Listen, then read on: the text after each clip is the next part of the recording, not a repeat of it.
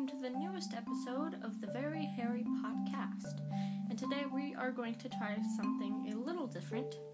Once every week, I will be reading a story from Tales of Beedle the Bard. And it's a Harry Potter storybook. It's like a storybook that um, wizards grew up reading and stuff. So let's get started. The Tales of Beedle the Bard. Story 1 The Wizard and the Hopping Pot. There was once a kindly old wizard who used his magic generously and wisely for the benefit of his neighbors.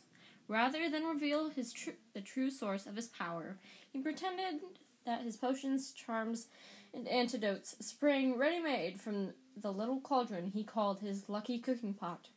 For miles around, people came to him with their troubles, and the wizard was pleased to give his pot a stir and put things right.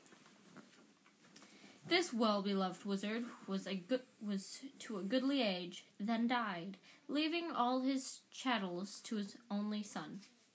This son was of a very different disposition to his gentle father. Those who could not work magic were to the son's mind worthless, and he had often quarreled with his father's habit. He had often quarreled with his father's habit of dispensing magical aid to their neighbors. Upon his father's death, the son found hidden inside the old cooking pot a small package bearing his name. He opened it, hoping for gold, but found instead a soft, thick slipper, much too small to wear, and, and with no pair. A fragment of parchment with, within the slipper bore the words In the found hope, my son, that you will never that you will never need it.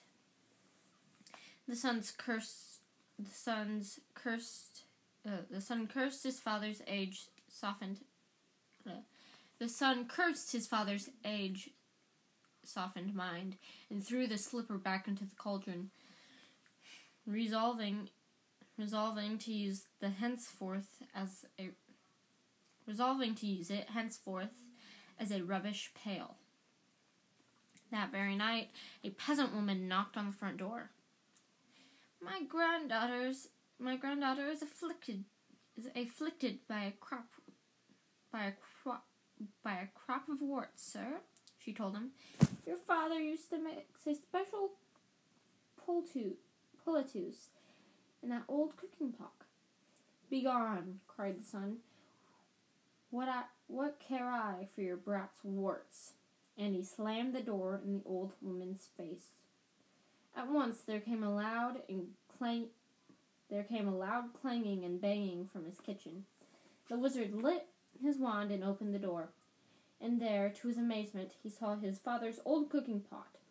It had sprouted a single foot of brass, and was hopping on the spot in the middle of the floor, making a fearful noise upon upon the flagstones.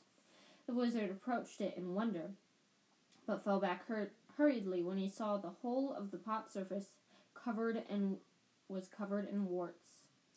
Disgusting object, he cried, and he tried to firstly vanish the pot, then to clean it by magic, and finally to force it out of the house. No, none of his spells worked.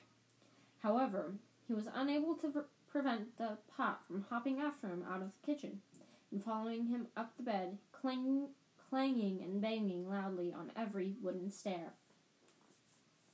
The wizard could not sleep all night for the banging for the banging of the warty old pot by his bedside. And the next morning the pot insisted upon hopping after him to the breakfast table. Clang, clang, clang went the brass footed pot, and the wizard had not even started his porridge when there came another knock on the door. An old man stood on the doorstep.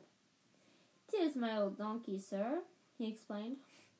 "Lost she is, or stolen, and without her I cannot take my wares to the market, to market, and my family will go hungry tonight."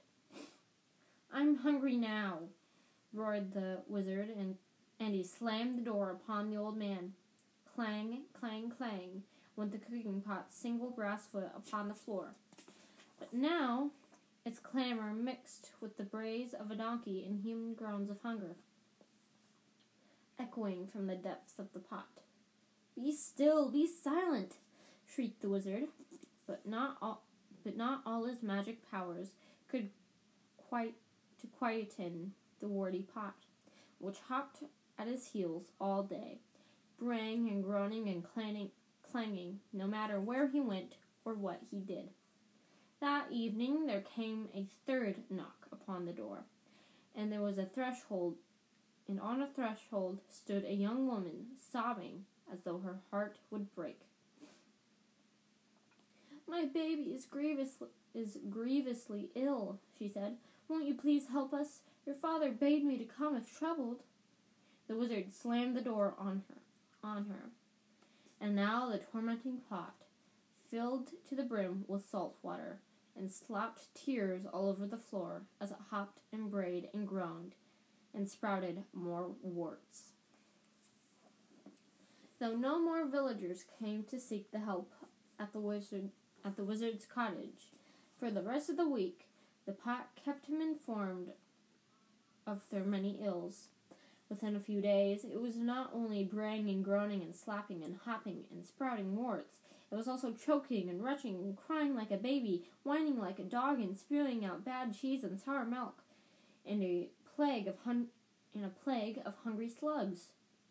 The wizard could not sleep or eat with the pot beside him, but the pot refused to leave, and he could not silence it or force it to be still. At last, the wizard couldn't bear it. The wizard could bear it no more. Bring me all your problems, all your troubles, and all your woes, he screamed, fleeing into the night, with the pot hopping behind him along the along the road into the village. Come, let me cure you. Let me cure you. Let me me- mend you and comfort you. I have my father's cooking pot, and I shall take, and I shall make you well. And with the foul pot still bounding along behind, behind him, he ran up the street, casting spells in every direction. Inside one house, the little girl's warts vanished as she slept. The, lost donkey was summoned from the distant briar patch and sat down softly into its stable. The sick baby was doused in dittany and woke well and rosy, and woke well and rosy. At every house of sickness and sorrow, the wizard did his best, and gradually the cooking pot beside him stopped groaning and retching and became quiet, shiny, and clean. Well, Pot? asked the trembling wizard as the sun began to rise. The pot bur- the pot burped out a single slipper he had thrown into it, and permitted him to fit it onto the brass foot. Together they set off back to the wizard's, the wizard's house, the pot's footstep muffled at last. But from that day forward, the wizard helped the villagers like his father before him, lest the pot cast off his, its slipper, lest, lest the pot cast off its slipper and began to hop once more.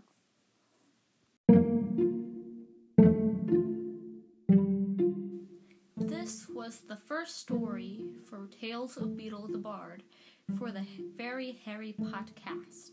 I hope you enjoyed it. Bye bye.